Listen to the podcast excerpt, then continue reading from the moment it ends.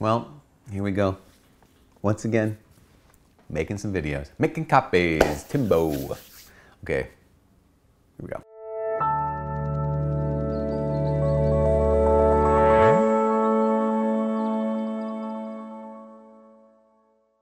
Hi, my name is Father Mike Schmitz, and this is Ascension Presents. I know every single one of us longs for friendship. Like every single one of us wants really good, healthy, like vibrant, lively community. And then you might be like, well, yeah, not everyone wants this. Some are introverts. Like, listen, I'm an introvert, and I also recognize the fact that God said in the beginning, it is not good for man to be alone. And and there's something we're made for each other. We're made to be gifts of love. We're made to receive love. Okay, so we're made for friendship. We're made for community.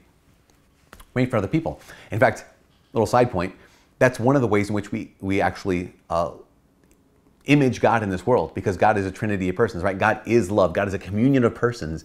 And so if we're made in God's image and likeness, that means we also have to be an image of his love in the world, which means we also have to be in communion, community, friendship, relationship with other people. So we all want friendship. We all want community. We don't all have it.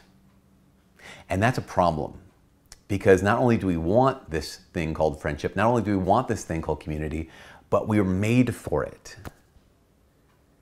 I, I, have been, I've been reflecting on this a lot lately and, and kind of praying about it and just wondering like, well, what are the things that that we need in order to have real community? What are the things we need to have real friendships? Because we, you know, we have groups of people that kind of come together that might not be like full community, might not be healthy, living, vibrant community. And a lot of us have relationships that you might call them friendships, but they're more kind of like palships or buddiness, you know, buddyhood. I don't know. Uh, people we work with. But true friendship and true community require many, many, maybe they require many things, but they require at least two things. And those two things are availability and vulnerability. Availability and vulnerability. I mean, think, think about, I don't know if you've had a chance to slow down within the last couple months. And all of a sudden, you might have been more available, maybe for the people you lived with. Maybe more available to take that phone call or to take that, that, that, that FaceTime or to take that, that you know, video chat, Zoom, whatever the thing was. Maybe you just, you just had more availability. I think one of the enemies to availability is our busyness. Like I'm always racing, I always have the next thing to do. And I haven't built in any actual, what you might call carefree timelessness. But that's, Matthew Kelly calls it that. I love that phrase, carefree timelessness. But what it ultimately means is I've made myself available. Now, again, you might make yourself available and find yourself sitting at home alone on a Friday or Saturday night. Like, I'm not, that's not what I'm saying. What I'm saying is, are you open to relationships? Are you open to friendships? Are you open to making time for other people? Because I know that, that that's maybe one of the most limiting factors to true friendship and to real community is I just don't have any time. I'm too busy. But if you and I can make the decision to be available, to make ourselves, not to everybody, we can't do that. We, you can't be available to everyone. You, you and I are not omnipresent. We are not the Lord Himself. Um, but we can make ourselves available to the people we're closest to. You can make yourself available to family, friends. I know that I had one of the a couple actually now of the greatest conversations I've ever had with my parents in the last couple months just because I was like, you know what? We need to take advantage of this. I need to make myself available to just kind of stand in the kitchen and talk with them. I need to make myself available because that carefree timelessness leads into shared experiences. And there's something about shared experiences that cultivates community, cultivates friendship.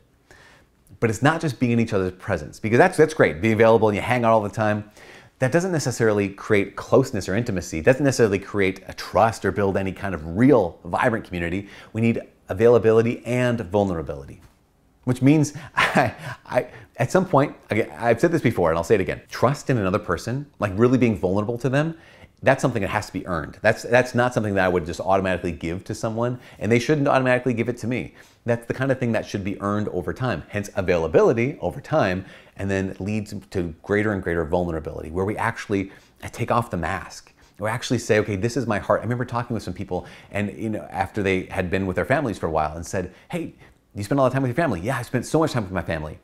And then ask the question to you know these guys, hey, does your dad know you? Or to these, these gals, like, does your mom know you? Like, does she know your heart?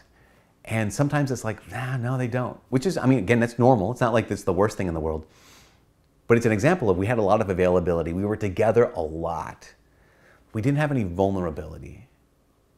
We actually shared a little bit of, maybe a lot of it of, I took off the mask and, and shared, here's what's in my heart. You know, there's, there's um, we had a former student um, who's now a current missionary, and she once said the difference between um, transparency and vulnerability. And I really like this. Transparency, she says, is like uh, being in a fishbowl and they're on the outside and they can see everything. So you're in the fishbowl and everyone can see. But vulnerability is you let them into the fishbowl and they can kind of move some things around. That's the risk of vulnerability. It's, I've taken off the mask, so I'm transparent, but now you're in my life. And I hear what you have to say about what's in your heart, and I hear what I have to say about what's in my heart. And we've taken that availability, that time we have with each other, and we've used it to share, to be vulnerable with each other, which is risky. Vulnerability is risky because it means they can move my stuff around. It means I can move their stuff around. It means they can hurt me. It means I can hurt them. That's why trust has to be, has to be, has to be earned. But once it is earned, to enter into the deep and good work of being vulnerable is so important. So that's my invitation. Who is uh, the Lord inviting you to have more availability for? Not everybody, but who is there in your life the Lord is calling you to more availability for them? And then where is He calling you to be vulnerable with them?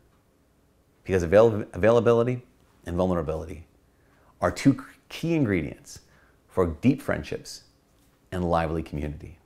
At least that's what I think. If you think of it, what are some other what are some other in- incredible ingredients, like necessary ingredients for a great community? Write them in the comments below, and uh, yeah, build up the uh, the community. Help us all um, by sharing. Anyways, my name is Father Mike Schmitz. From all of us here to Presents, my name is still Father Mike Schmitz. God bless.